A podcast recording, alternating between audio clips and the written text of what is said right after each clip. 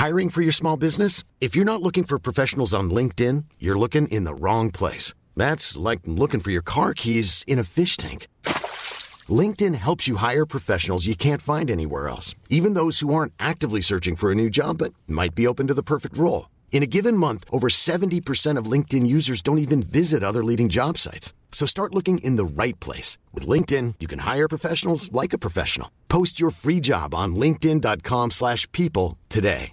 Spring is my favorite time to start a new workout routine. With the weather warming up, it feels easier to get into the rhythm of things. Whether you have 20 minutes or an hour for a Pilates class or outdoor guided walk, Peloton has everything you need to help you get going. Get a head start on summer with Peloton at onepeloton.com. Many of us have those stubborn pounds that seem impossible to lose, no matter how good we eat or how hard we work out. My solution is PlushCare. PlushCare is a leading telehealth provider with doctors who are there for you day and night to partner with you in your weight loss journey. They can prescribe FDA-approved weight loss medications like Wagovi and Zepbound for those who qualify.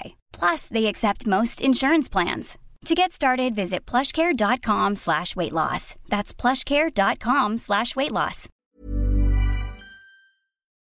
Bonjour à tous et bienvenue dans ce nouvel épisode d'Anomia. Je m'appelle Valentin Tonti-Bernard et j'ai décidé de créer ce podcast pour vous permettre de découvrir la vraie vie des avocats. Quel est leur parcours, quelles sont leurs activités, mais aussi quel est leur business. Anomia, c'est un cabinet de conseil en stratégie exclusivement dédié aux cabinets d'avocats. Notre objectif est de permettre aux avocats d'atteindre leurs ambitions en utilisant les méthodes de l'entreprise appliquées à la spécificité des cabinets d'avocats. Et concrètement, ce qu'on fait, c'est de la formation business, du coaching business ou encore des missions de conseil en stratégie à l'intérieur des cabinets d'avocats. Avant de vous présenter l'invité du jour, je voulais vous souhaiter à tous une belle et heureuse année 2022, que l'ensemble de vos objectifs soient atteints et que vous arriviez à développer vos activités.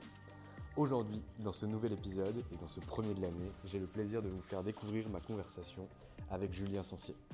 Julien est avocat associé et fondateur au sein du cabinet Argos Avocat. Avant de créer ce cabinet, il a pu travailler dans de grands cabinets d'avocats tels que le cabinet Brodin-Pratt où il a exercé pendant 7 ans. Il intervient aujourd'hui en M&A et en plein développement de son activité. Il est aussi à la recherche de collaborateurs et de stagiaires, donc si vous êtes intéressé, n'hésitez surtout pas à le contacter. Je ne vous en dis pas plus et je vous laisse découvrir ma conversation avec Julien. N'hésitez pas à mettre 5 étoiles à ce podcast si celui-ci vous a plu. Bonne écoute Eh bien écoute, bonjour Julien Sancier, je suis ravi de te recevoir dans ce nouvel épisode et dans le premier épisode de l'année 2022. Donc tu es avocat, tu as fait le DGCE de Nancy et tu es le fondateur du cabinet Argos Avocat. Bonjour Julien. Bonjour, bonjour Valentin. Merci beaucoup de, d'être, de venir me, me rencontrer. Eh bien écoute, avec plaisir, parce que tu m'as été recommandé par un ancien camarade de promo que, que, que je salue euh, s'il si, écoute, s'il écoute ça à HEC, et également par un de tes amis avocats, Nicolas, dont on ne citera pas le, le, le nom pour conserver un petit peu l'anonymat. Alors ma première question est toujours la même dans ces podcasts. Euh, Julien, qui étais-tu avant de devenir avocat? Euh, bah, écoute, je viens de, province, euh, de l'Est de la France, euh, comme toi sans doute. Donc, je suis, je suis né à Saint-Dizier, une petite ville paumée. et donc, j'ai fait, j'ai passé toute mon enfance là-bas jusqu'au, jusqu'au lycée. Et je suis parti à Nancy pour faire mes études comme, euh, comme tout mon provincial euh, qui, qui, se doit.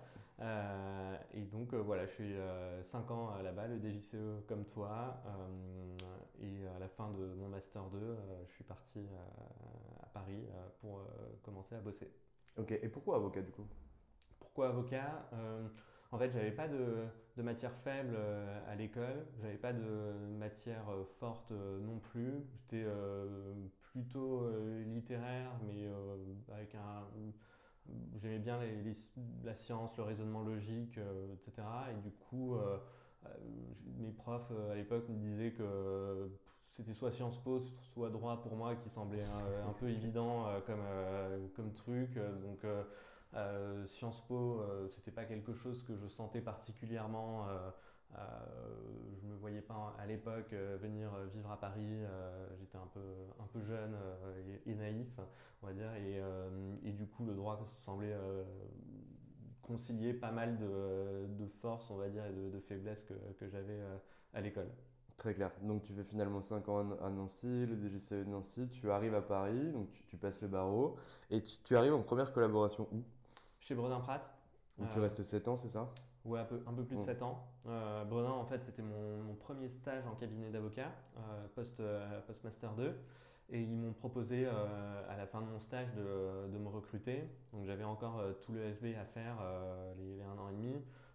Donc j'ai fait, j'ai, j'ai fait mon temps à, à l'EFB et je suis revenu directement après, après, ma, après ma, mi stage euh, final. Ok, et tu arrives en quelle matière Du coup, tu fais quoi? Pourquoi tu choisis ce cabinet? Euh, pourquoi je choisis ce cabinet? Euh, Parce que Bredin, euh, bon, tout le monde connaît évidemment Rolls-Royce, Rolls-Royce des cabinets d'avocats à, Paris. Dossier hyper intéressant et un super nom pour une première collab. Je voulais faire du, corporate parce que c'était ce qui m'intéressait le plus. Euh, même si c'est euh, quelque chose qui n'est pas toujours évident quand on est un jeune collaborateur euh, de, faire du M&A, je savais que ça devenait de plus en plus intéressant avec, avec l'ancienneté. Et du coup, quand tu veux faire du, du M&A à Paris, dès lors qu'une offre, qu'une offre de Bredin se, se présente, c'est difficile à refuser pour une première collaboration. Surtout que c'était...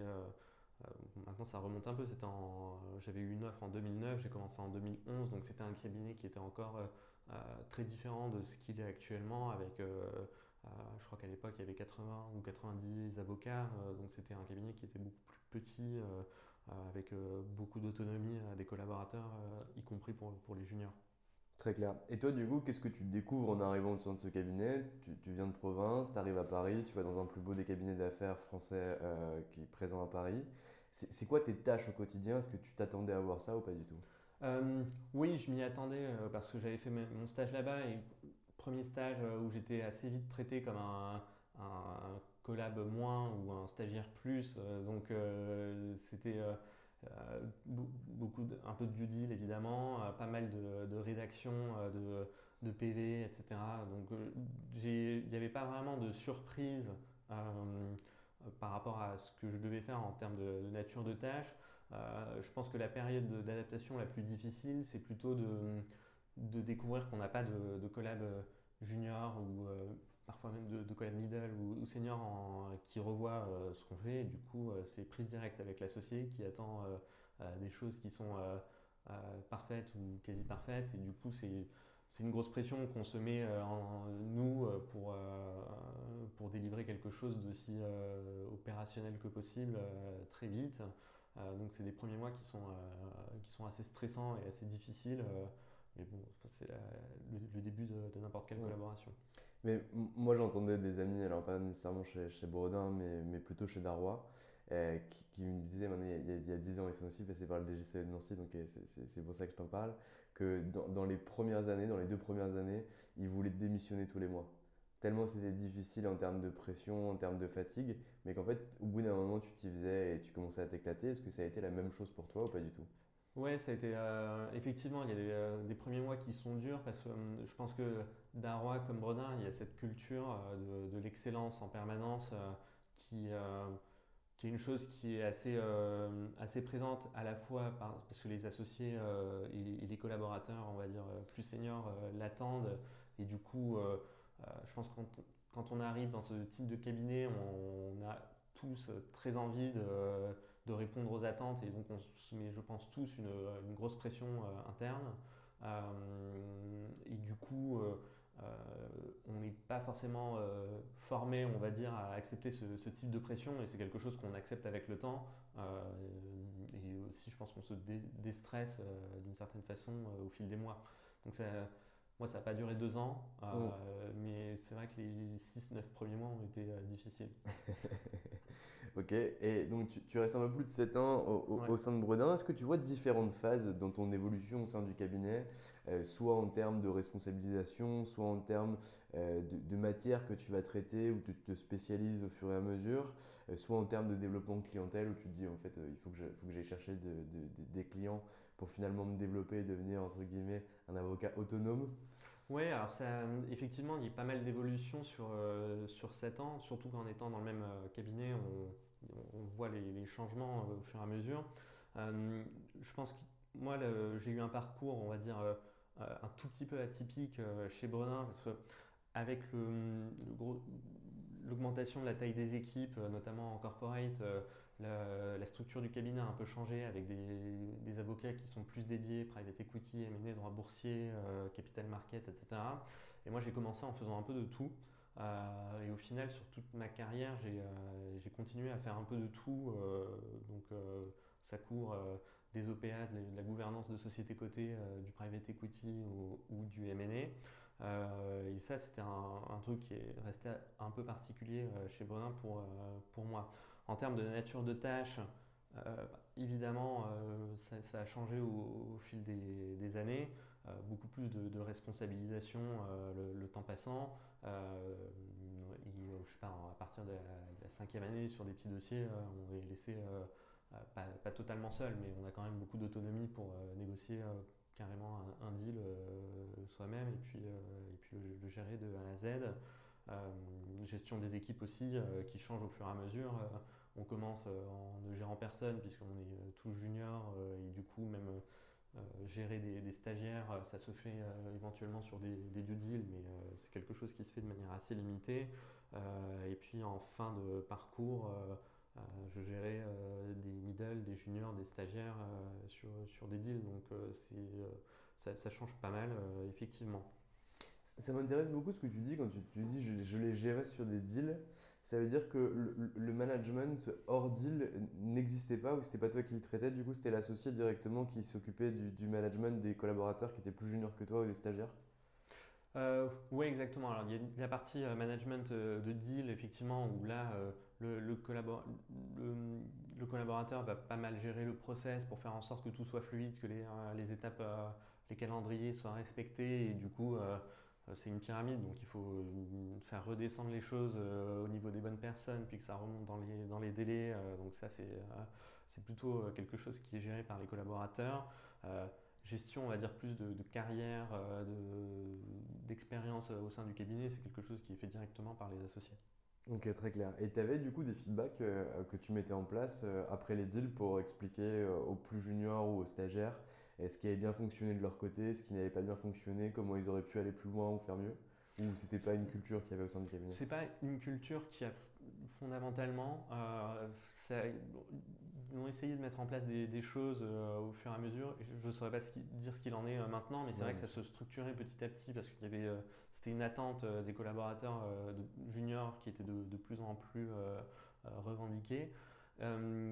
Moi, j'ai essayé de le faire plutôt au fur et à mesure. Euh, pas pour faire un point précis en disant on va faire la, synthèse de tout ce qui s'est passé, et, euh, tout ce qui aurait pu se passer ou euh, ce qui peut être amélioré, etc.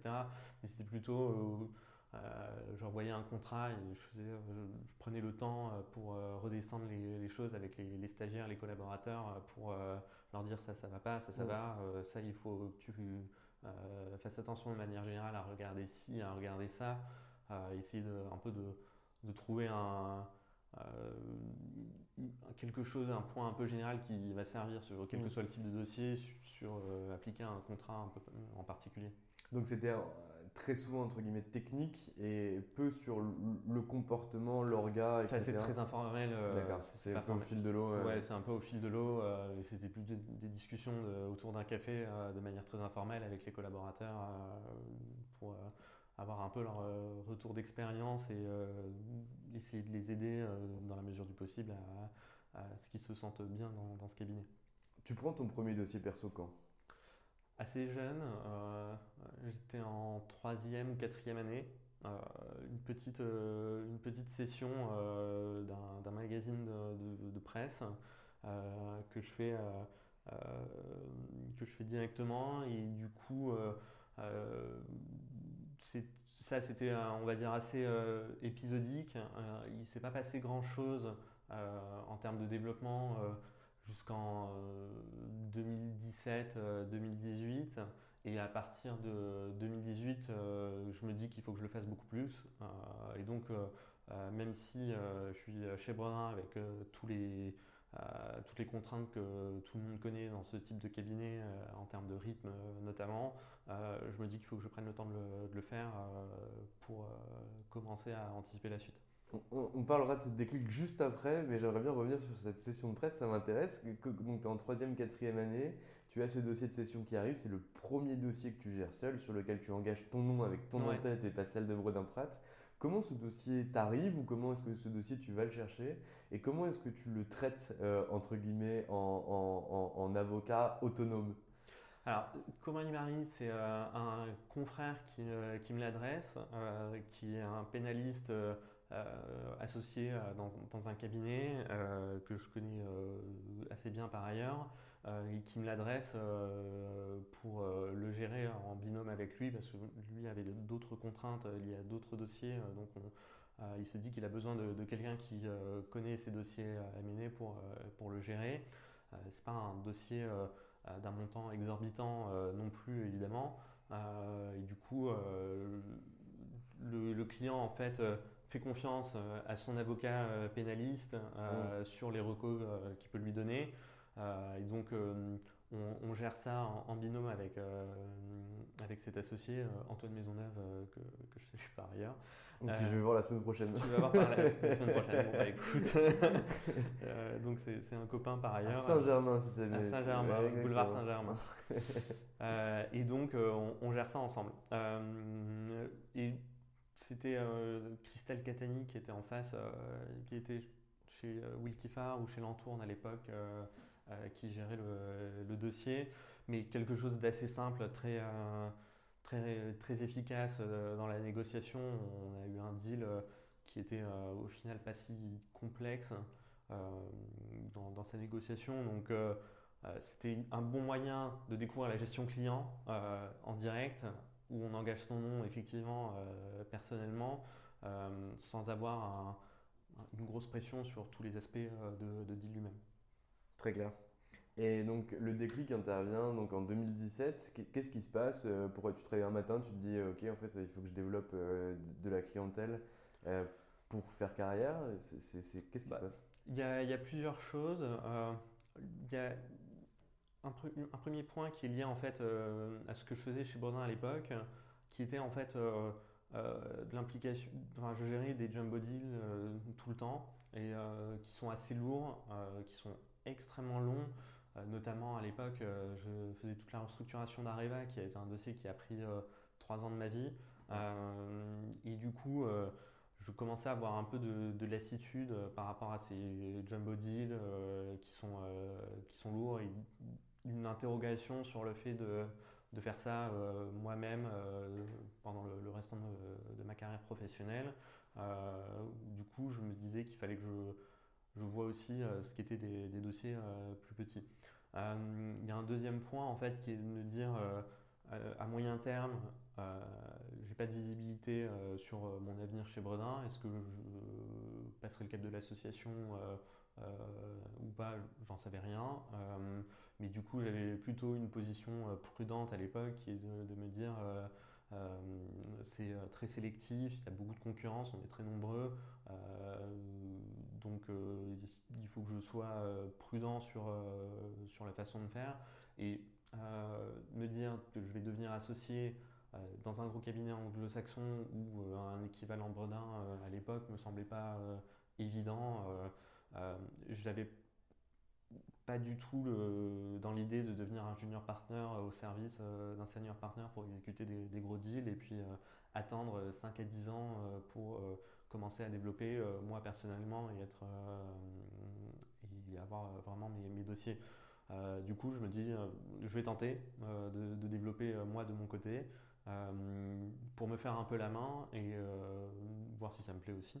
Et du coup, si je vois que ça prend, avoir quelque chose à, anticiper derrière, que ce soit pour rejoindre un autre cabinet ou pour monter une structure. Ok, et là du coup comment tu fais finalement? Parce que la première étape c'est bien, c'est de dire finalement je veux développer pour les raisons que tu, as pu citer, mais du coup la deuxième étape c'est de réfléchir et d'agir pour finalement que ces dossiers puissent t'arriver. Et là com- comment tu fais? Tu actives tes réseaux, tu demandes des recos, tu fais quoi? Ouais, c'est beaucoup d'activation de réseau. Euh, en fait, je pense qu'on sous-estime toujours le, le contact euh, que l'on a, euh, quand on, surtout quand on est collaborateur, et sur le fait qu'on puisse récupérer des dossiers. Euh, donc, euh, beaucoup de contacts avec euh, d'autres avocats spécialisés dans d'autres matières qui eux-mêmes développent leur clientèle et qui du coup doivent souvent recommander d'autres avocats. donc j'ai essayé d'avoir ces contacts-là. et puis en fait des clients, pas des clients de, de directement, mais en fait des, gens qui étaient juristes dans, des, dans des boîtes qui étaient clients de Bredin, qui étaient partis soit pour des, des projets totalement différents, euh, soit pour être juriste dans des, dans des sociétés euh, beaucoup plus petites euh, et qui du coup restaient des, des contacts pour moi et donc j'ai essayé de, de, réactiver ces réseaux-là. Au plus haut de ton développement client chez Bredin, tu arrives à combien de chiffre d'affaires? C'est pas énorme, c'est très embryonnaire. C'est quand je fais peut-être 50 ou 60 000 euros de chiffre d'affaires sur une année. D'accord, ok. Donc ça reste entre guillemets faible par rapport au niveau de seniorité que tu pouvais avoir, mais ça reste quand même correct par rapport à la bande passante que tu as. Exactement, euh, oui. c'était euh, vraiment très embryonnaire. Très clair. Au bout d'un peu plus de 7 ans, tu, décides de partir de, de, chez Brodin, et tu rejoins un autre cabinet d'avocats. Euh, pourquoi? Alors, en fait, à l'époque, il y avait deux, se passe plusieurs choses. C'est que chez Bredin, j'avais indiqué à tout le monde que j'en avais un peu marre des, jumbo deals et que je voulais euh, passer sur euh, des deals un peu plus petits, ce qui était euh, aussi pris, ce qui arrivait à l'époque. Enfin, maintenant chez Brennan, il n'y a, plus que des jumbo deals, il y, a, des deals un peu plus mid-cap qui arrivent régulièrement. Et surtout, moi, je voulais avoir une, spécialisation un peu plus sectorielle. Et du coup, j'avais demandé à récupérer beaucoup de, de, deals tech, on va dire, soit le de fonds, euh, deal M&A, etc. Et du coup, pendant un ou deux ans, euh, je récupère euh, pas mal de, dossiers comme ça chez Brenin où je suis un peu monsieur tech parmi, parmi les collabs. Le geekos. Voilà, le, geekos, parce que moi, c'est ce que j'aime bien et, j'aime bien ces, fondateurs, j'aime bien, j'aime bien ce genre de, de dossier. Euh, et en fait, euh, par rapport au développement euh, dont on parlait tout de suite, les 50 000 ou 60 000 euros que je, génère à l'époque, c'est plutôt en fin de, parcours, mais je sens que ça commence à prendre et je sens qu'il y a du potentiel pour, que, pour développer un peu plus. Et, et du coup, chez Bonin, il y a une question quand même de, effectivement de bande passante, d'horizon de temps pour une association, euh, qui reste euh, de toute façon très incertaine.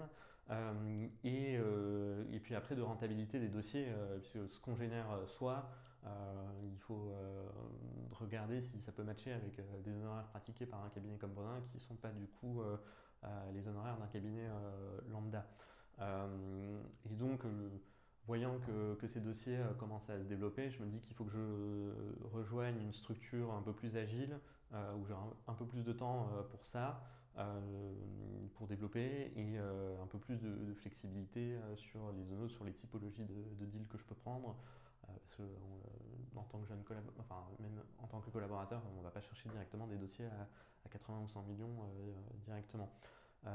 et du coup, je me dis qu'il faut que je parte pour avoir une aventure un peu plus hybride où je commence, où j'ai plus de temps pour faire ce, développement. Mmh. Et on vient de chercher, c'est toi qui y vas. Comment tu sélectionnes les cabinets dans lesquels tu as envie d'aller? Alors j'étais euh, pas mal chassé à l'époque euh, par euh, plusieurs, plusieurs cabinets, soit des cabinets très similaires à Bredin ou des cabinets anglo-saxons un peu plus, un peu plus petits. du coup j'avais quand même beaucoup, enfin pas mal de, choix et j'ai parlé à pas mal de monde à l'époque pour voir ce qu'il en était. Et du coup, je fais le, le choix de rejoindre un cabinet qui s'appelle euh, Villet Gérard Grelot, donc les anciens, de, anciens associés de Darrois, euh, qui ont monté leur propre boutique euh, en 2013 et qui du coup cherchent à grossir. Et alors, ça se passe comment? Écoute, c'est un, c'est un cabinet avec des, deals qui sont superbes pour ce type de structure, puisque c'est un cabinet d'une dizaine d'avocats et qui se retrouvent euh, malgré tout sur des dossiers euh, de large cap euh, assez intéressants. moi, j'arrive en tant que cancel avec un deal où en gros, je passe une partie de mon temps à bosser sur des dossiers pour des associés, une partie à, développer. et du coup, le, le, deal entre nous étant que petit à petit, la partie de, business que je génère moi soit de, plus en plus importante et qui il m'aide un peu sur ce développement. Donc on fait un an, un an et demi comme ça. là où du coup c'était très particulier, un peu, un peu surprenant pour moi, c'était que malgré la taille des dossiers, ils avaient des dossiers extrêmement variés en termes de typologie de dossiers beaucoup plus, euh, beaucoup plus variés que ce que je pouvais retrouver chez Bredin, alors même que j'étais déjà un peu un, couteau suisse dans ce cabinet en, en M&A. Euh, mais du coup, je me retrouve à faire du, financement, à faire du restructuring euh, sur des dossiers qui sont assez, assez gros. Donc hyper enrichissant de, de, ce point de vue parce que j'ai découvert des choses, des matières que je j'ignorais euh, absolument totalement euh, précédemment.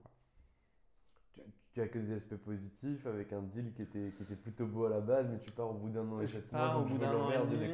Euh, non, non, mais je pars au bout d'un an et demi parce que ce côté justement diversification de dossiers avec des dossiers très lourds et des dossiers euh, que je maîtrise pas totalement, financement ou restructuring, moi c'est pas du tout euh, ce que je fais habituellement. Euh, ça peut se gérer sur des petits dossiers. quand on se retrouve avec des équipes qui sont les meilleures équipes de la place en face, c'est beaucoup plus difficile de se retrouver à négocier ce, type d'opération quand soi-même on n'est pas totalement au fait des pratiques de marché, pas totalement au fait des, aspects techniques. et du coup, ça c'était un peu, un peu frustrant de, ce point de vue-là. Euh, et puis après, euh, sur euh, une question juste de, développement de, clientèle ou même si le, plus d'agilité, on va dire, sur, sur les honoraires, le développement, la distance de développement n'est pas totalement là de, mon point de vue et les, honoraires qui sont attendus ne sont pas des honoraires type Bredin ou Darrois, mais qui sont quand même des honoraires assez significatifs. C'est un cabinet qui est extrêmement rentable. Euh, et c'était quoi ce qui t'était demandé en termes de chiffre d'affaires? Tu avais un, un c'est pas obligé d'en parler, hein, parler. Non, non, on peut en parler. J'avais un objectif de chiffre d'affaires euh, qui, était, euh, qui était là juste pour envisager l'association. Mmh. et après, ça c'était juste un point de départ. Mais mmh. cet objectif de, chiffre d'affaires servait en fait concrètement à couvrir ma part de charge du, du, cabinet si j'étais associé. Ok, donc 500 000 balles, 600 000 balles. Oui, dans ces eaux-là, ouais. Ok, très clair. Et donc, du coup, tu, tu, vois que ça va pas, trop de dossiers variés, des matières que tu maîtrises, que tu maîtrises sur des petits dossiers, mais que tu n'iras pas maîtriser sur des gros dossiers quand tu es face euh, aux meilleures équipes de place. Euh, là, tu te dis quoi? Tu te dis, euh, je reviens chez, chez Bredin, finalement, j'étais mieux là-bas bah, Non, je me, dis, je me dis, j'ai plusieurs options. revenir dans un cabinet de, un peu, on va dire, normal, institutionnel, pas Bredin, parce que enfin, pour moi, mon, aventure était finie là-bas et mm. il fallait passer à autre chose.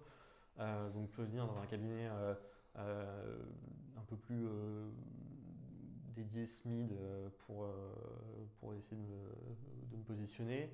Mais avec quel positionnement? J'étais cancel chez BGG. Est-ce que j'aurais été associé? C'était incertain. Est-ce que je serais resté cancel? Mais quels sont les euh, quels sont les horizons d'association euh, On ne sait jamais trop. Est-ce que ça dépend de, moi? Pas totalement. Euh, et l'autre option, c'était c'était de tenter l'aventure entrepreneuriale vraiment jusqu'au bout et de monter mon, cabinet. Ce que tu fais donc, mais pas seul. Pas seul. À l'époque, en fait, Magali Caruso, donc mon associé qui était chez Brenin également, euh, il m'avait dit euh, écoute, si un jour tu pars de, chez PGG, euh, fais-moi signe parce que moi je ne sais pas si je resterai chez Bredin toute ma vie non plus. Il n'est pas exclu que j'ai envie de monter mon cabinet aussi. Donc on, était, on était potes chez Bredin et du coup au moment où je lui ai dit écoute moi je, je vais partir et du coup je pense que une des options c'est de monter mon cabinet. Elle me dit moi c'est mon timing aussi donc si tu veux on le fait ensemble. Et du coup, euh, on y va. Quoi. Et alors, comment ça se passe? Vous vous réunissez dans un café, si euh, petit, petit dessin sur un tour de table sur une feuille ou, c'est ouais, ça, s'organise comment? Ça s'organise assez simplement. Donc, on se mm. dit, euh, il faut qu'on on, acte en fait le principe de monter un cabinet ensemble. on réfléchit assez rapidement en fait à ce qu'on veut faire en termes de modèle de cabinet dans un premier temps. Modèle de rémunération aussi, comment, comment on génère du, business, comment on se répartit les zonos, comment on se répartit les charges, etc. Et une fois qu'on se met d'accord sur ces grands principes pour être sûr que ça matche en termes de, vision sur, sur la durée, on, se met assez vite dans le concret, c'est-à-dire trouver un nom de cabinet, trouver tout euh, monter une marque en fait, euh, une structure, euh, monter un site internet, enfin, tous ces aspects pratiques de, création de cabinet. Donc là, ça fait à peu près deux ans que le cabinet a été créé. Il a été créé en 2020, mais j'ai plus la date en tête. octobre 2020, donc c'est un peu plus d'un an. Ouais. un peu plus d'un an. Mm. Il y a eu quoi comme grandes étapes au sein du cabinet? Il y a déjà la création, euh, le nombre de deals que vous avez traités, combien vous avez traité de deals sur 2021 euh, Sur 2021, on est à peu près à 24 deals. Crois on a fait le, décompte euh, en début de semaine, ouais, 24 deals réalisés sur 2021. Est-ce qu'il est plutôt pas mal pour un cabinet avec deux, associés Ouais, ouais, c'est plutôt pas mal. pour, pour deux associés, ça fait quand même deux deals par mois bouclés. donc c'est plutôt un bon rythme pour un cabinet de notre taille. Et donc là, les prochains défis du cabinet, c'est quoi? Bah, Il y a le défi du, euh, recrutement, euh, qui est un défi qui est, euh, qui est, important, que ce soit en termes de, collaborateurs et sans doute aussi d'autres associés. donc il faut trouver des personnes avec qui ça matche bien d'un point de vue personnel, parce que c'est un cabinet trop petit, on va dire, pour qu'on puisse se louper sur, sur des histoires de personnes. Euh, et puis il faut que ça marche, matche bien euh, d'un point de vue professionnel, euh, qu'on ait bien tous les mêmes aspirations pour un, projet à, long terme. Et puis après, il y a les aspects dossier pur, mm. où du coup, il faut à la fois qu'on augmente en termes de nombre de dossiers, et du coup qu'on augmente aussi en termes de, taille de deal. et ça, c'est les, deux défis de, de 2022. Très clair. Et comment on fait du M&A à, deux associés? Moi, Parce qu'on on voit des équipes, par exemple, dans les cabinets dans lesquels tu es passé, mm. euh, où finalement on a euh, différentes couches euh, de, personnes à staffer, qui ont chacun bien leur rôle, qui, qui, finalement avancent dans un même objectif. là, ça veut dire que vous tapez, entre guillemets, la partie plus administrative du dossier, vous tapez les, les due deals, vous tapez les data rooms, etc. Ça, est-ce que c'est quelque chose qui est finalement difficile pour toi aujourd'hui? Parce que tu as quand même bossé pendant 7 ans chez mm. Bredin, euh, du coup, tu avais quand même une armée, enfin une armée, c'est un peu dur de dire ça, mais en tout cas, euh, beaucoup de gens que tu pouvais staffer et qui pouvaient t'accompagner sur ces îles-là. Est-ce que le retour est, compliqué? Non, le retour n'est pas compliqué. Déjà parce que j'avais euh, connu ça un peu chez VGG, où j'avais des juniors, mais c'était quand même, on était quand même très autonome il n'y avait pas un, une armée, euh, comme tu peux le dire, euh, comme on peut le retrouver chez Brenin. Euh, et en fait, paradoxalement, le, le fait d'être une équipe très agile permet aussi d'être une équipe très efficace. et on, les, grosses structures ont, de mon point de vue, un peu perdu ça parce que tu vois beaucoup de structures avec un senior partner qui va générer le deal et avoir en gros la gestion de la relation client et des grands aspects de, négociation, un junior partner, euh, un collab senior, un collab middle, euh, parfois deux, trois juniors. Euh, et en fait, quand tu rentres dans, la, dans les aspects techniques, ça veut dire que tout redescend au collab, junior remonte, redescend pour... et ce temps, c'est un temps de latence au final dans la, dans, la, gestion d'un dossier parce que le temps de revue, etc., c'est un temps que nous, on n'a plus. et du coup, on a certes ces aspects un peu rébarbatifs mm. qu'on avait, euh, qu'on avait plus avant, mais on a aussi euh, ces aspects, euh, un aspect rapidité et efficacité mm. qui est hyper apprécié par les clients. Tu, crois que tu l'auras pas Parce que j'ai l'impression que ce que je vois, en tout cas dans les cabinets avec lesquels on travaille, c'est que cet effet d'ascenseur, de, passer finalement du junior au, mid qui redescend vers le junior parce qu'il y a des points techniques à modifier, etc., fait partie aussi de l'autonomisation des, des, plus juniors et de leur formation.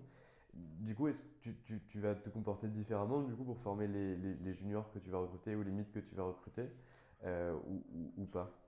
Non, je ne vais pas me comporter différemment. Après, il y a une question juste de, charge de travail euh, quand même qui est un aspect pratique euh, et le fait qu'on ait beaucoup de, dossiers et du coup pas mal de travail fait que même avec des, collaborateurs, on est obligé de garder la main sur, sur pas mal de choses pour juste délivrer un service aussi réactif et efficace que possible. donc on, on retrouvera de manière claire le, côté un peu ascenseur que tu, qui peut exister dans les cabinets parce que effectivement ça fait partie de la, formation d'un collaborateur et nous deux on aime bien former donc on ne va pas changer euh, cette structure qui, fonctionne pas mal, mais euh, la taille du cabinet actuel fait qu'on va rester quand même très impliqué sur, tout. Très clair. Julien, je t'ai pris pas mal de temps ce matin.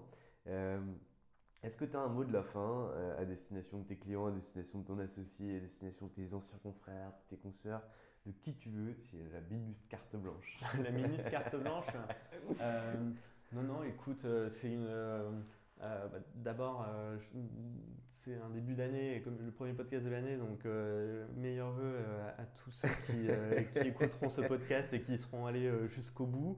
non, non, écoute, la fin, c'est, je pense, avec un an de, recul, c'est qu'il ne faut pas avoir peur de, de l'entrepreneuriat. c'est quand même l'essence du boulot d'avocat. Euh, et pour euh, les collaborateurs qui pourraient euh, écouter ce, podcast, se dire que si vous voulez vous lancer, c'est pas si compliqué en fait. Les, choses viennent beaucoup plus vite que qu'on peut croire quand on est collaborateur. On est un peu enfermé dans, dans les dossiers qui viennent et l'exécution. quand vous changez un peu d'état d'esprit, ça, se, ça se fait au final très facilement. Julien, je te remercie pour le temps que, tu m'as accordé ce matin et je souhaite euh, que Argos puisse atteindre l'ensemble des objectifs euh, dont tu as parlé euh, au sein de ce podcast. Je te souhaite le meilleur pour 2022 et une belle réussite. Ben, écoute, merci beaucoup. Et voilà, c'est fini pour aujourd'hui. J'espère que cet épisode vous a plu. Pour découvrir tous les contenus qu'Anomia propose, vous pouvez vous rendre sur www.anomia.fr. Vous y trouverez des vidéos, des podcasts, des articles et également nos propositions de formation et d'accompagnement dédiées aux avocats, dédiées au business des avocats. Je vous souhaite une excellente journée et n'hésitez surtout pas à nous contacter. À bientôt.